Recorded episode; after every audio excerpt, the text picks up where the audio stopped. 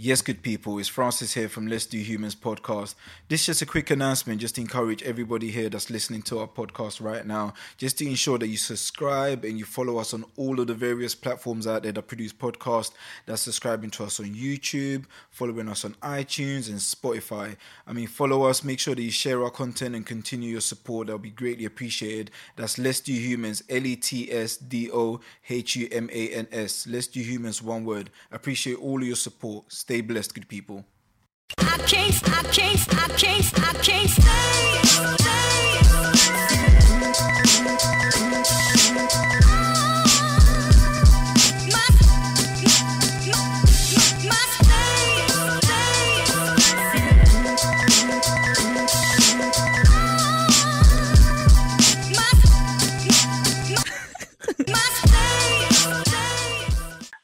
it going there, Craven? How are you? I'm doing well, man. Yourself?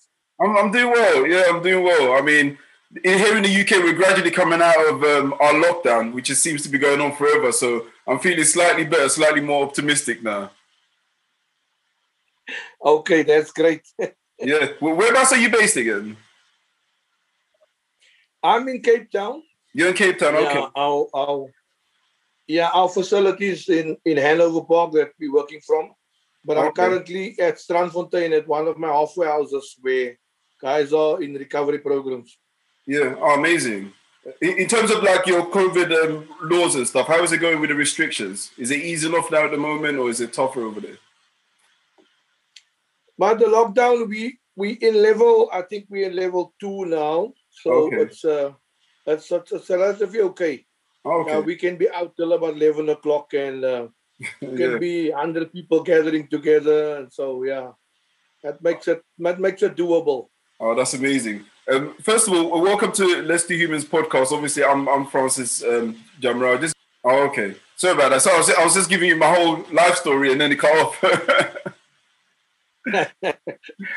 I caught most of it. Oh, you caught most of it. Okay, yeah. So I was just talking about regards to what I do and why I got you on here, and The reason why I wanted to speak to someone that was doing work within the community in South Africa is because, I mean, for me personally, South Africa is a very interesting case study. So you have all the historics that we're well aware of, apartheid and so forth. But recently I came across an image which kind of got me thinking more about what is that's happening on the ground in regards to like violence and everything else that's going on in South Africa. So I came across this image which showed a split of Strand and, I'm not sure if I'm pronouncing this right, and Nomzama? Yeah. Yeah, so I saw this image and it showed two various neighborhoods that was only split by a couple of meters, but on one side you had a township of extreme poverty, and then on one side you had the affluence of the white community within that area. So I'm sure you're aware of, the split between Strand and Nomzama. So I just wanted to know... Yeah.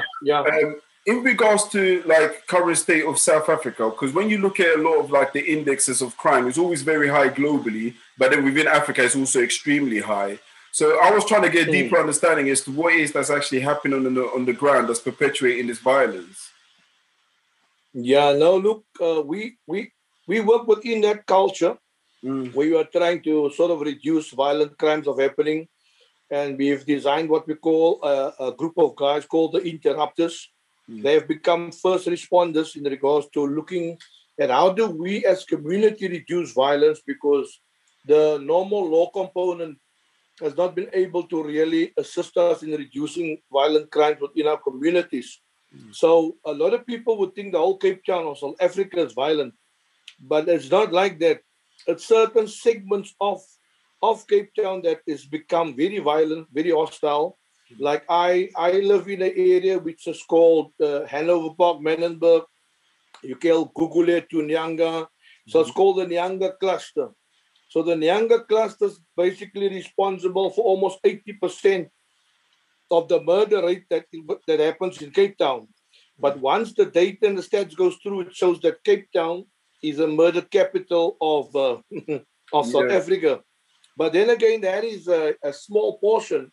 If I look at the radius of that area, it could be easier, radius of maybe 15 kilometers, 20 kilometers. In radius, that whole cluster could be up to 25 for the most. But yet it then represents the whole of Cape Town. So what we've done over the years is we've designed specialized programs to target the high-risk communities. And we train and develop young people or ex-offenders, ex-gang members, you know, to come alongside with us. We train them and we sort of take them through a model of epidemiology. And we train them as public health professionals how to stop the violence at the front end. So these young men understand violence. They come from the culture. They obviously were part of the urban displacement, their parents. So they were dumped in the culture of violence. There would be situational crime, institutional crime, or social crime. So they were dumped in one of those pockets. And they grew to understand violence as normal. So now you've got this group that takes violence as a normal behavior, and you've got to train them to say violence is abnormal. And we want to train and develop you as an interrupter, sort of to look at how do you make a change and a difference in your community. So these young guys and ladies, obviously, there's females as well that get trained as interrupters. So they were ex-offenders, ex-gang members. So these people are now acting on the front line as credible messengers. And they are the first responders. And they sort of look at who is the transporters of violence, people that they see as just like them. A couple of years ago, that was them. So they can view those guys through a better lens. And they would then forge a relationship with them. They would then offer them, I would say, exit programs out of a violent lifestyle, out of gangs. They would then do a risk reduction with them, work with the families, and spend up to 4 months with them. That is when they sort of quarantine the transport of violence. So in regards to the initiative that you do with the Interrupters, is that government funded as well, or is that just all independent money? Yeah, currently it's all independent. In the beginning, it was government funded because obviously we did all the research and the pipelines via government, and we installed a lot of devices within high-risk areas. So that we can manage violent crimes in real time. So we had what we call gunfire detection systems. Okay. You know, in an area where there was more than about 10 murders per 100,000 people. So we could easily have about 60 murders per 100,000 people. Wow. In an area where there's about 55,000, you put two areas together, you get about 60 to 80 murders between those two areas, which is quite a lot. Because if you have 6 murders per 100,000, it's already a red flag. So what we've done in those areas, we've installed what we call gunfire detection systems. And these gunfire detection systems then sends us an alert when there's gunfire in the area. We'll pick up one gunfire, multiple gunfire. It then distinguishes what kind of weapon gets used. And in about 2 to 3 seconds, all my interrupters gets an alert on their phones with GPS location where the gunfire is happening. So their job is to respond to that incident ASAP. So between 3 and 7 seconds, they get the alert.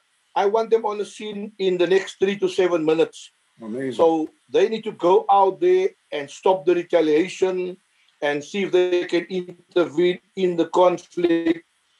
But what puts them on the front end of the violence is they also have devices on their phones.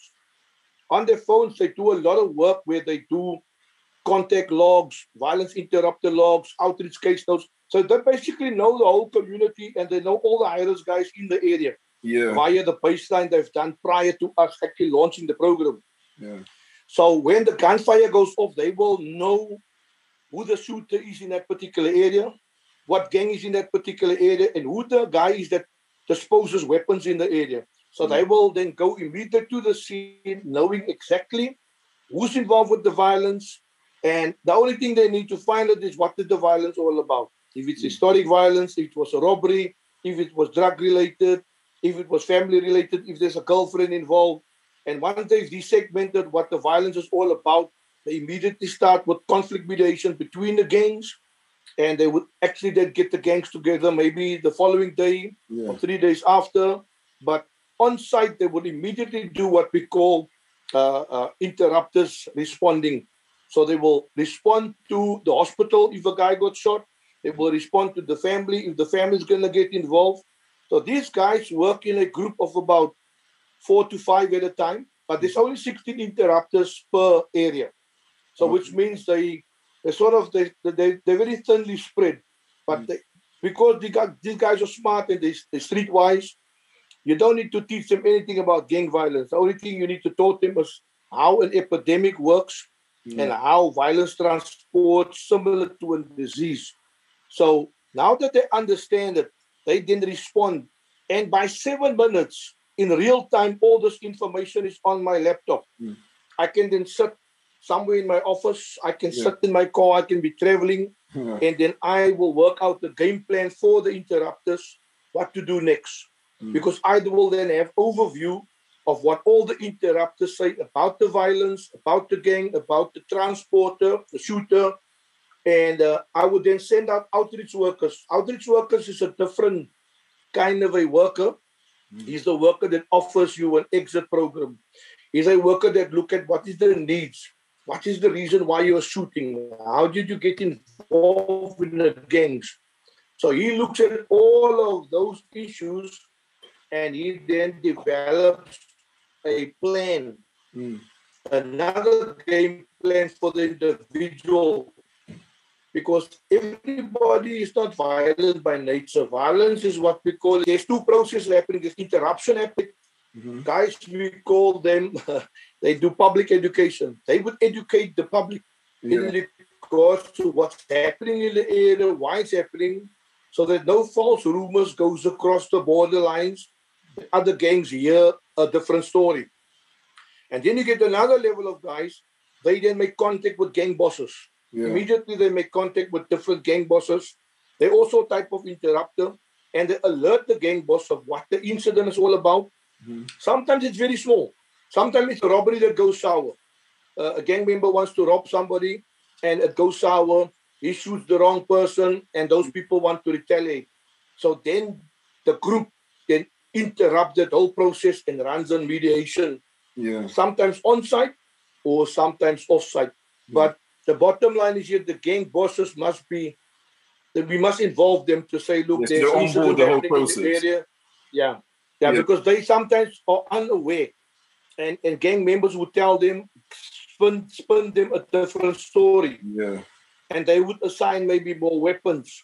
So our proactive way then helps that weapons don't get assigned for the wrong reason. And I mean, we will stop the gang wars at the front end. So then we deal with an incident and not an actual gang war. And that automatically reduces the violence simultaneously. In terms of like, you know, because obviously from my understanding is that there's a massive distrust between the law enforcement and local communities within these particular communities where violence is rife. What do you see is the major issue between the disconnect? What is the disconnect between the law enforcement and the community?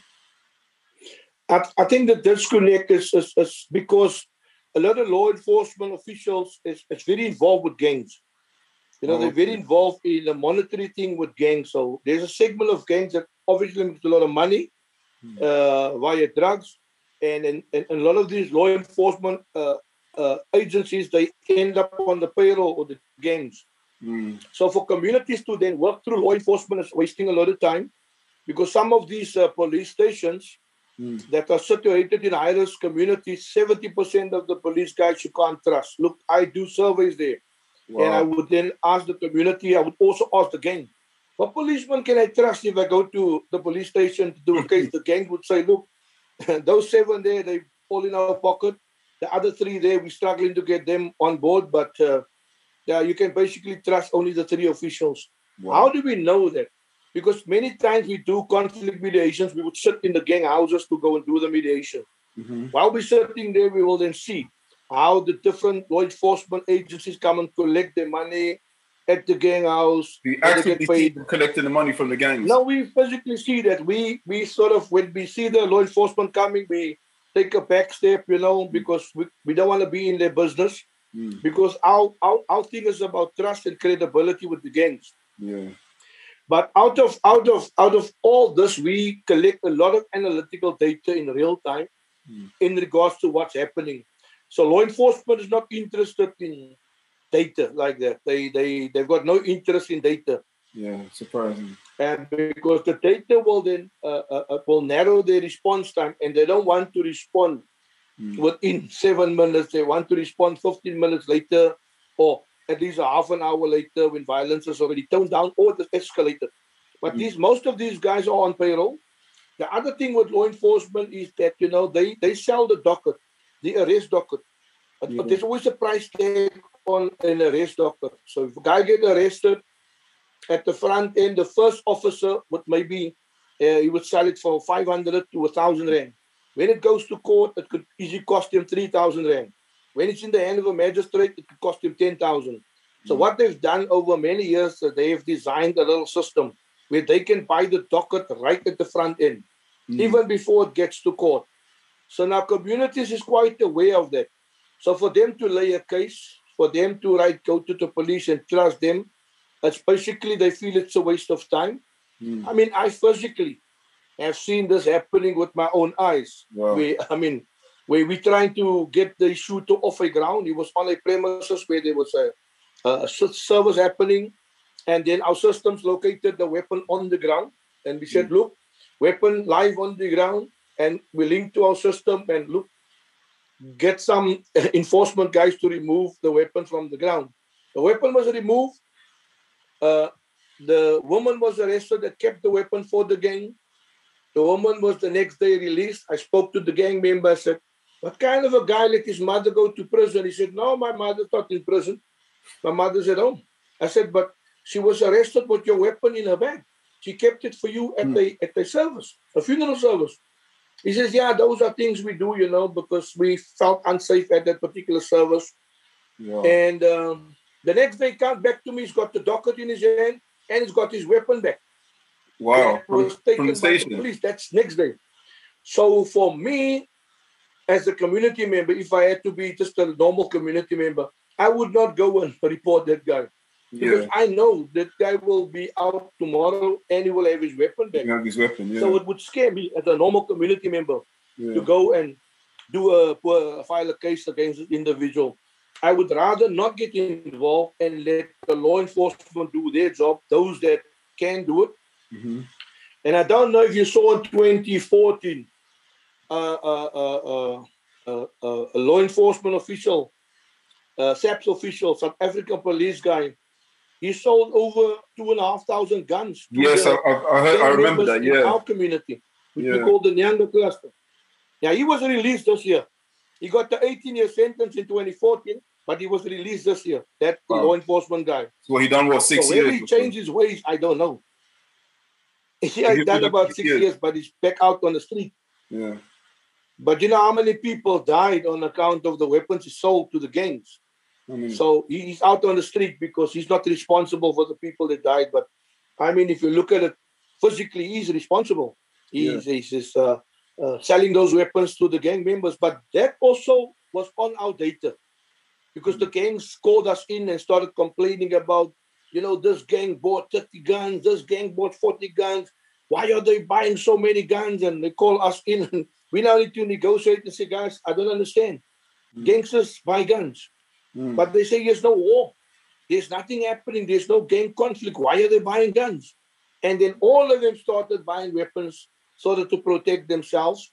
And actually, 2 years later, a big gang conflict broke out. And I mean, hundreds of guys died because of the weapons they had.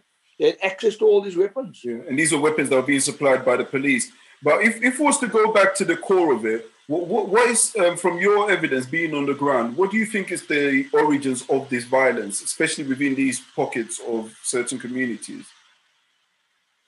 Yeah, there's a lot of stuff that contribute, but the first contributor obviously is the urban displacement. Yeah. I mean, I think uprooting people from where they were living. They were living in Cape Town, in, you know, Upper Cape Town and in Claremont and in Kenilworth, which was very beautiful areas.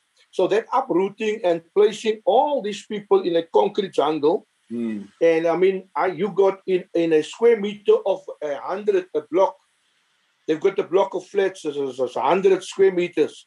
And you've got 60 families living there. And that's the way they were designed it. I don't know if you, I mean, you probably know about the apartheid, but yeah. I don't call it apartheid, I call it the urban displacement. So that was the first contributor. And the next contributor, obviously, was that the fact that there was no recreational plan design there. There was no infrastructure, economic infrastructure there. So poverty started, you know, at a very early stage when these people was all displaced. And the gangs, obviously, they just started to design a way that you could say, okay, how do we survive? How do we make money? How do we feed our families? Mm. And they started with these small cultures of selling a little bit of marijuana, selling cigarettes, selling alcohol. And this later grew into this big drug hub that became the economic hub of our high-risk communities. And a lot of people became dependent on drug lords and their businesses. So they became the infrastructure of finance coming in to the community and going out of the community and a typology of livelihood. So poverty is a big problem. Drugs is a big problem. But your entry level is, if you look at, we call it the situational crime. Nothing has yet been done to upgrade these areas so that people can try to live a better life, because it's both, and the hotspots for gang violence to grow, for crime to grow, it's both in that manner. I mean, I do a little bit of urban designing and urban planning with the city at that time, and I told them this place was designed for these young men to create crime by itself. Yeah. So nothing has been done there. The lighting in the areas is just as bad. So that one segment of urban displacement and situational crime is just escalating all the time. It's just growing all the time. The other one is institutional crime. You know, in those communities, a lot of petty crimes happened when it started out, you know, with urban displacement. But all these guys were incarcerated for having a little bit of marijuana. But that time, the incarceration was you could get 10 years for having marijuana on you. Yeah. You could get 10 years for having amphetamine on you. You get 10 years for stabbing somebody. Mm-hmm. Today, it's different because we have about 41,000 awaiting trial prisoners. Wow. And we only have space for 11,000 to sleep. So a cell that takes 30 people takes 120 at a time. Yeah. Thus, they don't process the guys. And our prosecution rate is about 3%. Wow. The successful prosecution rate is about 3% for the most. Mm. So now you've got all these guys floating around. Already has committed crime, already has gone through the system of incarceration, but has popped out at the back end a few days later, maybe a year later, 2 years later, but there has not been rehabilitated. So the restorative side of them being incarcerated has not added value. So institutionally, crime is also being created against the communities, yeah, because the guys get taken out, but they come back. So they come back with all these different stars on their shoulders. Mm. They got the number system that they've acquired. So they are now better gangsters. They are now more qualified gangsters. Mm. They've got like a degree in gangsterism. Yeah. And now they come back and they expect that respect to come their way. But the communities don't understand what prison has done to them. So there's no restorative, I would say, value added when guys are incarcerated. So situational crime continues, institutional crime continues, yeah, and that now, all of that just puts the bulk of the crime on social crime. Yeah. So now you get all the social issues happening. Now you get all the gender-based violence happening, and it's all linked with the fact that unemployment, it's now about 30, I think that's about 38%. Yeah, I think I checked recently, I think it was about 40%. Unemployment. Yeah. It's going to 40%, yeah. Yeah, and I was looking at something interesting. Prior to speaking to you, I was doing my readings and my studies into, like, you know, the geographics of South Africa in particular. And I realized something quite interesting, that violence tends to be quite prevalent in areas where there's relative poverty. So you would have a community of extreme poverty in one end that's deprived of all of the wealth within the community. And then right next door, you have affluency. So it's like you look outside your window and almost you see all the beauty in the world, but you have none of it. And I realized that when you take that same principle across the world and you look at areas where relative poverty is very high, where communities of affluence and poverty are right next door to each other, you get extreme violence within the poor communities. Because what you tend to find is that young men in those poor communities are now looking for social status that matches that of the affluent community. And then they start looking for it within their communities by, you know, committing acts of violence, you know, serious rape and kidnapping, murder and so forth, in order to gain that respect that they see other affluent people getting. Do you think that plays a part? Like, how did you remember the structure of South Africa is at the moment? Exactly, that plays a part, because they're constantly competing with that other affluent area, and that's where they want to be. But the resources is so limited within their own community. And like you said, there's a road that separates some of these communities. So I'm working in Hanover Park, which is infected with gang violence. So I've got my team deployed there. Then the road separates us, and then you get the area called Penati Estate. No violence, no murder there. It's physically a road separating them. But they've got single dwelling homes. It's a 3-bedroom home. There's home water in there. And those people, most of them are working. So most of those families in that side of the fence are working. This side of the fence, you get out of 10 families, only 6 of them can afford, you know, to sustain their children. And you got the other 4 families that cannot sustain, and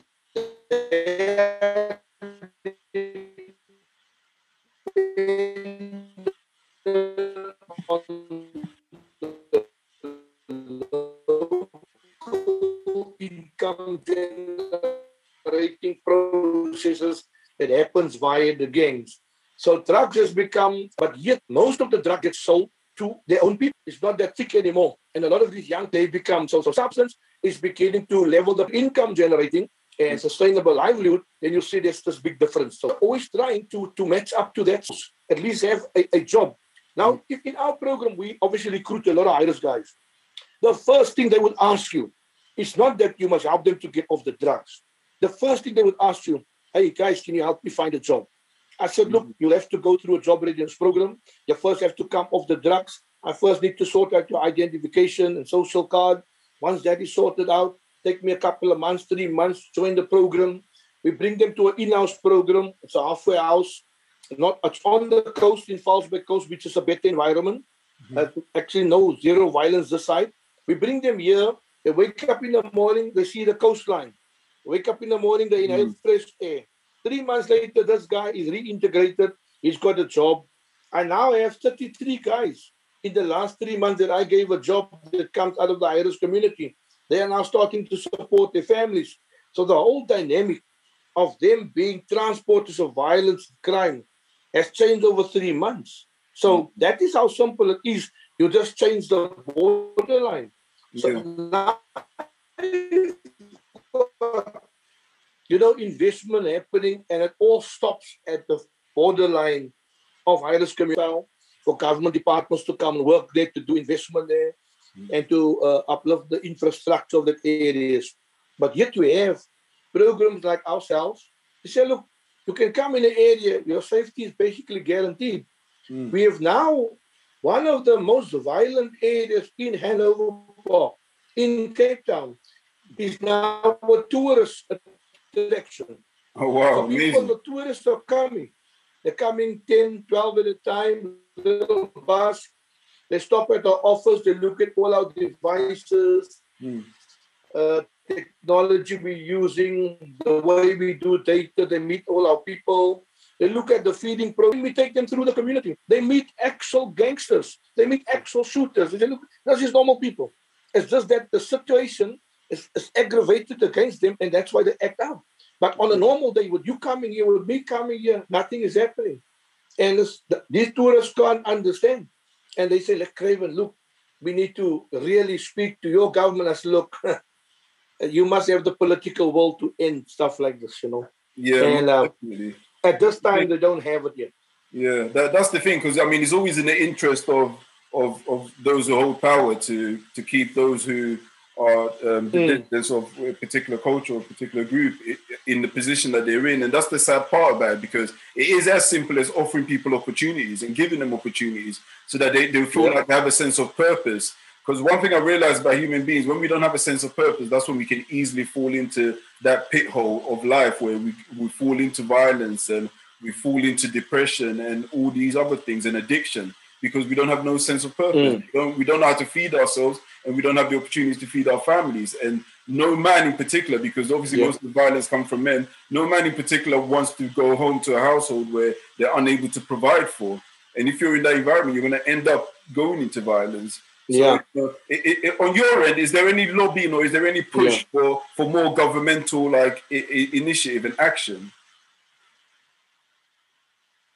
Yeah, I'm currently, that's why I just got back today. I was in all day meetings with different government departments because they've asked me to get back involved with the gunfire detection, monitoring and evaluation of where the hostile areas are and how I can deploy some of my team to stop the violence at the front end. So we're basically looking at this year rolling out one of our programs again, but it needs 5 pillars, you know. Our programs, and it's based on public health and epidemiology. So I can start the program today, and end of the year there's no funding. I must stop the program. It doesn't work. Our programs don't work like that. So if I start it out and I roll it out, I need to have interrupters. I need to have outreach workers. I need to identify and detect crime. I need to interrupt the crime, alter the behavior of the masses. I need to do a database in regards to managing this whole thing as to how and who is the guys that we need to help. Once that thing is in place, this program reduces violence with 43% over 2 years. Yeah. And it's scientifically proven. So we're looking at that. How to roll out this program, I would say 100% again, because it's operating on about 20%. And if it does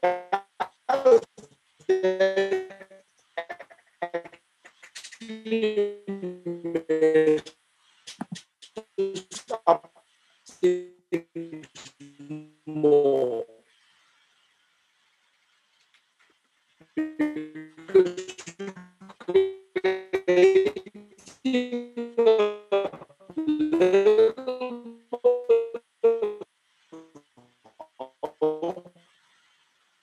You can't process these guys. So gang members, you don't want them to change their behavior or exit the gang when you don't have the resources to process them. You cannot ask a guy to change his life. And this livelihood that is got now in the game currently, there's some.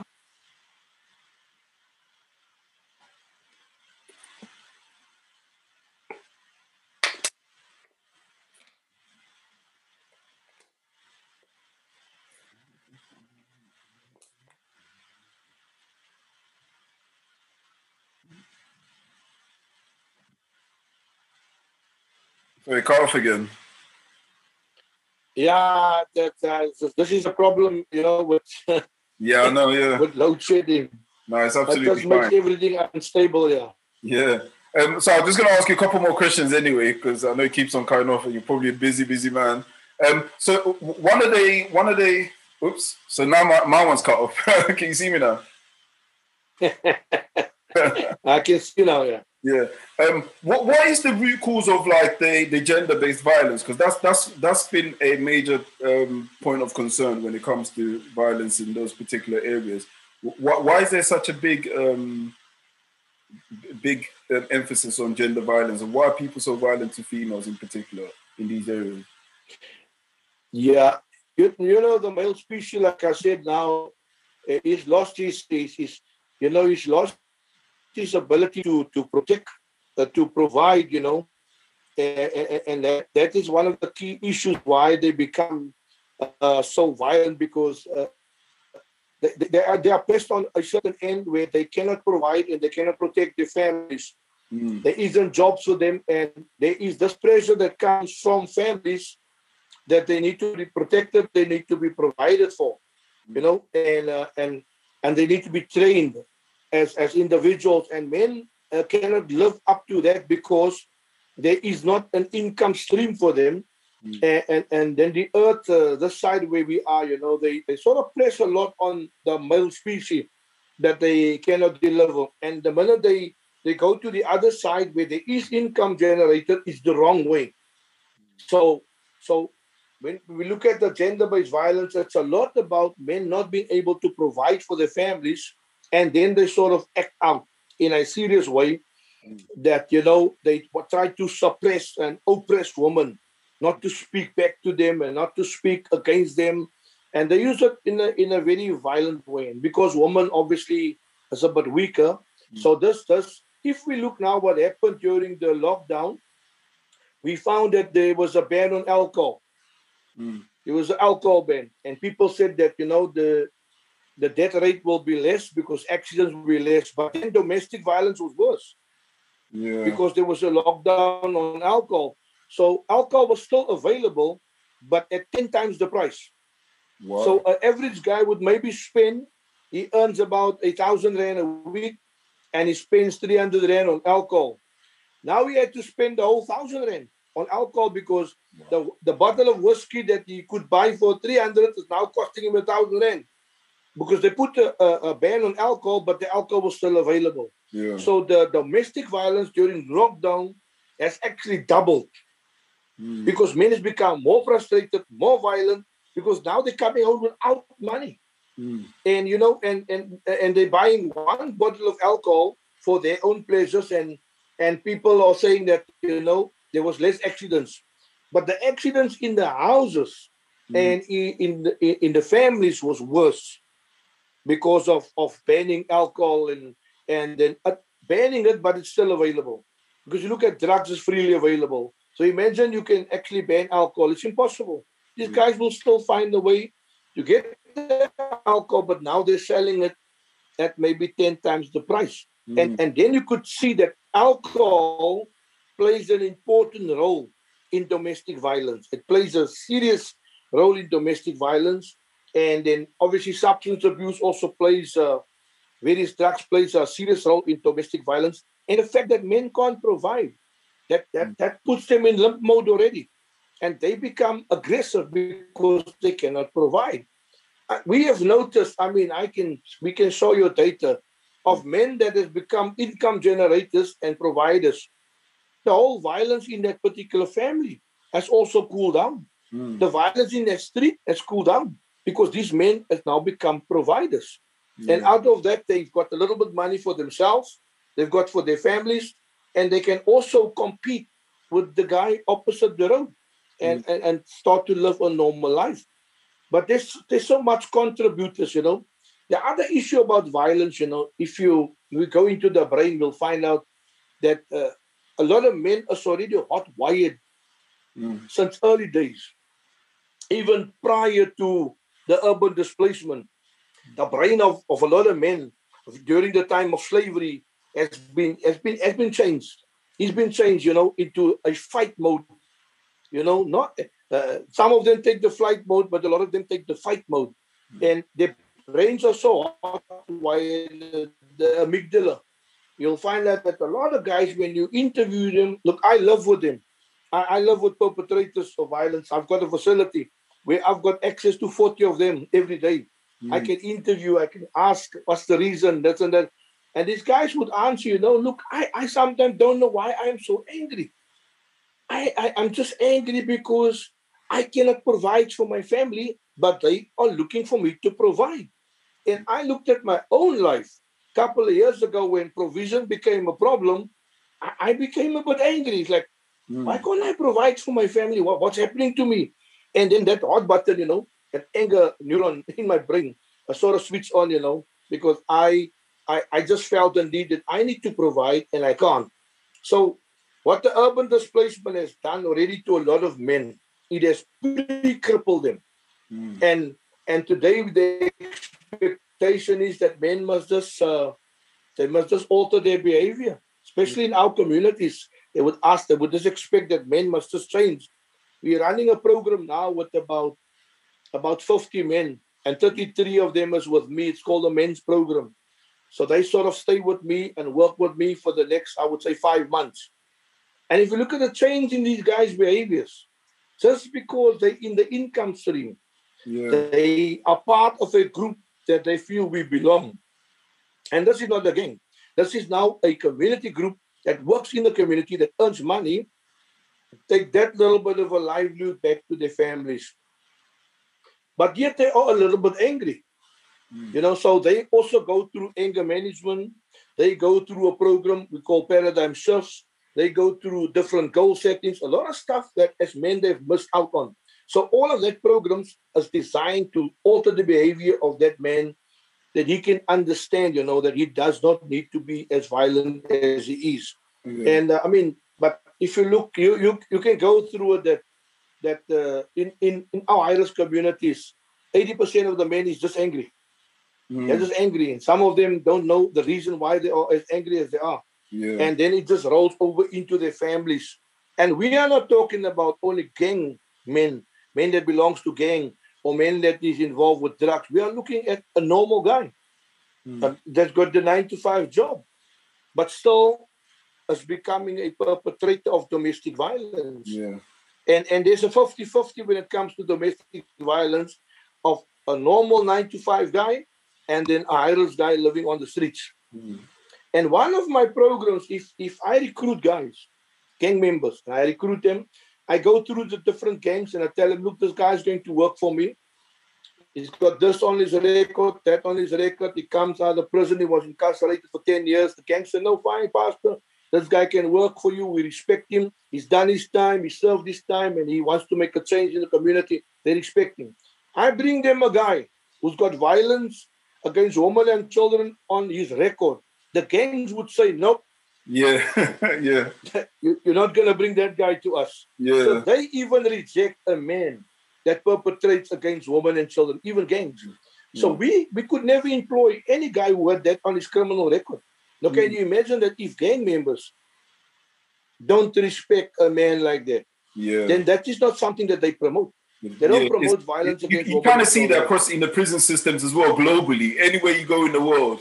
You can have, serial killers in there, but as soon as you bring like a child molester or, someone who's abused a woman in there, then it's a wrap. They're all ostracizing him, or they're willing to kill him to an extent, to the worst of extremes.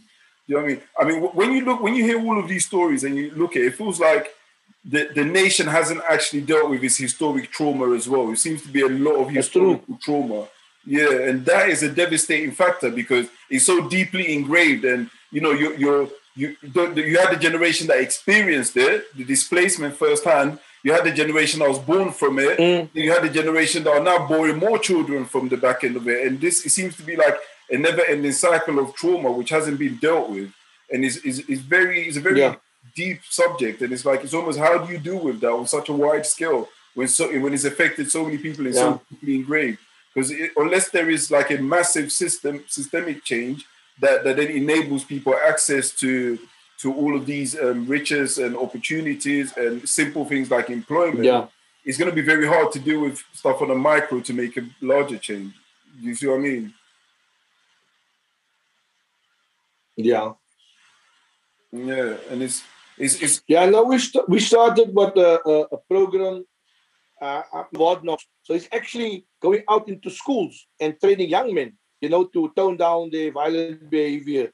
So we have already dropped this to a very young age, and we're working on high schools and even primary schools to teach young men that violence is abnormal. You cannot have a violent nature, and you need to de-learn that. You need to unlearn that. So we are starting already at a young age to teach men to unlearn that violent nature, because they might figure, no, it's just temporary. The bullying and the way they speak is temporary, but what they don't know, it actually grows with them. So we are teaching them to park it already at a young age. And I think that will be the mass mobilization that we are busy with, especially with men. trying to teach them that, you know, violence and anger, they don't need that in their life as a man. They can be men in more ways than acting out in violence and oppressing women and oppressing children and other community members. So it's a long road, but yet we need to acknowledge that somewhere this thing has gone wrong and nobody has dealt with the trauma. So that program is zoomed in on the trauma that men are suffering or have suffered, and now it's become a generational thing. So, yeah, I think in the next 20 years, we might see some dent in this cycle, that men are seeing themselves differently now, and they believe that they can, without violence, without oppression, still be seen as a man. Yeah, that's amazing. And obviously, we need more people like yourself who are actually doing the groundwork and who actually understand these communities and know how to deal with them, because sometimes you have a system that's trying to deal with a community that they don't understand, and you get that wherever you are. You know what I mean? So, like, you know, here I've got friends who are doing amazing stuff within the community. I've got a friend called Sage who works with, like, you know, young kids in Mentivity. We've got United Borders, and I know various people that are dealing with communities and people directly. And because they understand these communities, they end up getting real life results. When sometimes when you have the system or the government coming into these communities trying to do something, it's more like a bulldozer method, or, you know, because I don't understand it, I'm just going to grab everybody and treat everybody absolutely the same, when really and truly there are deep-rooted issues that only those within the community understand. In terms of your organization, how do people go about supporting your organization? Yeah, we've got little Facebook and our websites where we reach out to people to support us, you know. So we've put it out there, and then actually in England we've got some support from a nice the Trazer Foundation in England, and also the one of the Methodist churches that has sort of come alongside us to support one of our facilities here in Cape Town that is helping young men to alter their behaviours. But these young men stay in house for up to 3 months with us while we're helping them to sort of change their behaviour. So we reach out to people for support all over, you know, where we can. Locally, it's a bit difficult to get support from local government institutions. And even now during COVID for the last year and a half, it's been difficult for so many people to really support other entities and organizations like ourselves. But we continuously reach out to people to say, look, and even if you support one individual that reaches out and you support them from the other side, you know, like Trazer Foundation has done. They supported 15 individuals this year. Amazing. And the qualitative data we've shown to them now is that 13 of the young men are working today. 13 of the young men has reintegrated. Wow. It is 3-4 months later. So their investment has become a quality investment that families, that community will definitely see the difference of their investment by supporting those guys to stay in one of our facilities for the 3 months. So there's many ways we can invest. Sometimes people are thinking of, you know, it's going to cost a lot of money, but sometimes you invest in one person, the transporter of violence or the transporter of the degradation of that particular family. When that behavior is altered, the whole family is saved, and you can cut off the generational transfer of violence, because if I'm a violent man, I'm going to raise my children in a violent way. I'm going to discipline them in a violent way. And that obviously then will transport to them, and they will just continue and think it's right for me. Like we've got a method. We don't believe in capital punishment. We don't believe in beating our people or our children or our grandchildren. We understand that everything can be negotiated, can be mediated, conflict can be resolved with words and actions that's positive. And we, we started this project in the year 2002, and the result we've seen is phenomenal. That's phenomenal result we've seen. And for some years, there was no support that we could actually depend on getting some funds for. But we have taught many community members, look, the change will happen from within. And the money is inside of you. You've got to reach inside, and like, hey, what are you talking? I don't even have a bread to eat. The man is inside. Yet, let alone one of the facilities was built in the most impoverished communities, was built by that community. Today, it's just how many years later? It's about 18 years later. The people are still amazed that out of their poverty situation, they have actually built an institution that today are saving many people alive. Yeah. They still stand back and say, did we really build this institution? They can't believe it. But sometimes you need to empower people that there's some stuff inside of them. And then reaching out today, because the thing has grown quite big. So it's difficult to fund it, you know, from within. But yet the start was made. And we reach out to people via social media in regards to supporting the initiative and to supporting individuals and to supporting maybe just the project. Yeah, that's so amazing. Someone has now also in England that supported just the project. Yeah. And we have shown her now 4 weeks ago, she supported the project of getting a family, a single mother and a daughter, sorted out, getting them into a dwelling, a house. And that's 4 weeks later, the house has been built. And the family is moving in in the next 2 weeks. Yeah. The family will be moving in. And this is a woman that actually works in the community, sacrificed her livelihood to serve the community, but never had a home of her own. Always been living in halfway houses and I would say places of refuge. But today, she's going to move into her own house in the next 2 weeks because somebody out there has found it good to invest in that individual. Mm. So we, as an organization, we got nothing. But an individual was built up, and that individual will now build up other people by saying, these things are possible. There is people out there that want to help. Yeah. It's a ricochet effect, and that's how it works, and that's amazing. I'm definitely going to, afterwards, I want you to send me all the details regarding the organization so I can, encourage my viewers and listeners to do whatever they can, get in touch, and if they want to contribute, which would be amazing. So when I always wanted to come to South Africa anyway, so after COVID and everything else settles down, I would love to come down and check out the facilities and everything that you're doing right now, because right now it's near enough. Definitely you must come. Yeah, no, most definitely. I heard you mention the church. Are you an ordained reverend by any chance? Yes, I'm a reverend as well. Yes, okay. I've got the church. Also in the middle of Gang Lane, I've got a church. Okay. And at the back of that church, there's also a fully fledged resource center. Yeah. That serves the community. Actually, it feeds about 800 people every day. Oh wow! Every God-given day, that feeds 800 people. It sees about 50 to 60 young people, helping them with CVs. Mm. And it does some youth development. And it also allows us this side to manage.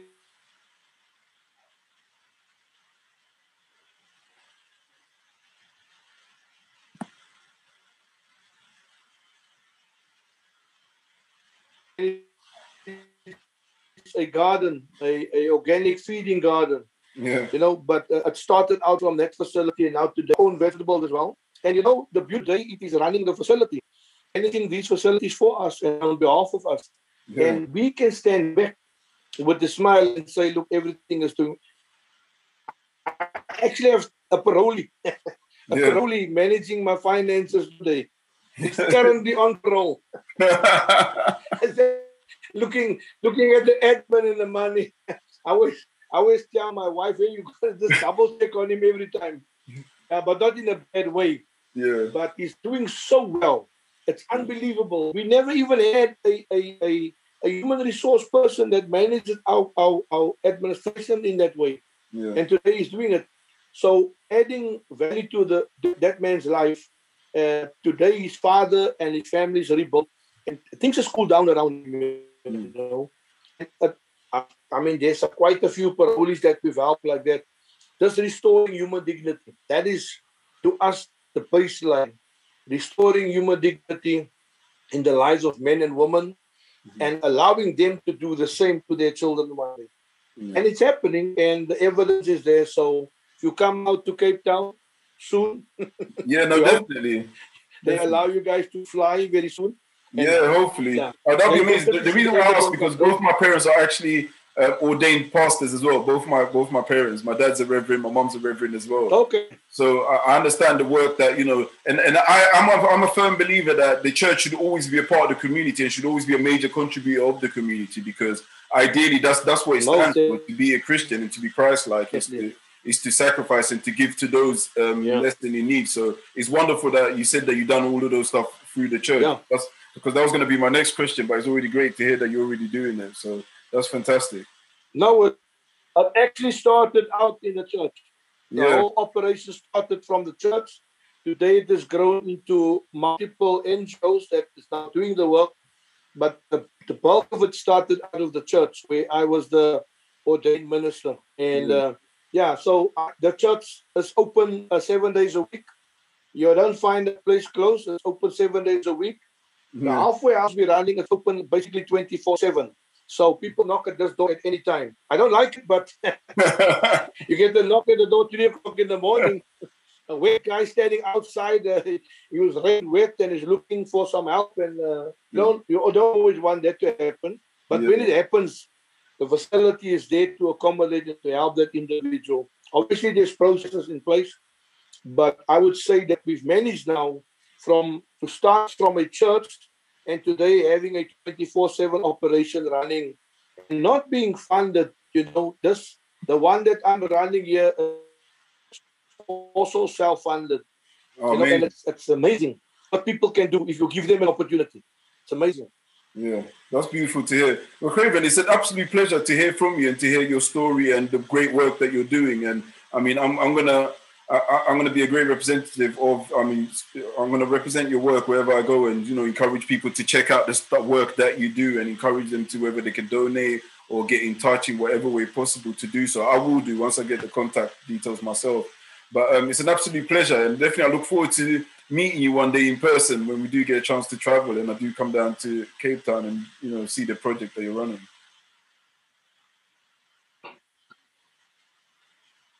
Yeah. Lovely. Yeah, looking forward to meet you in person one day. Yeah.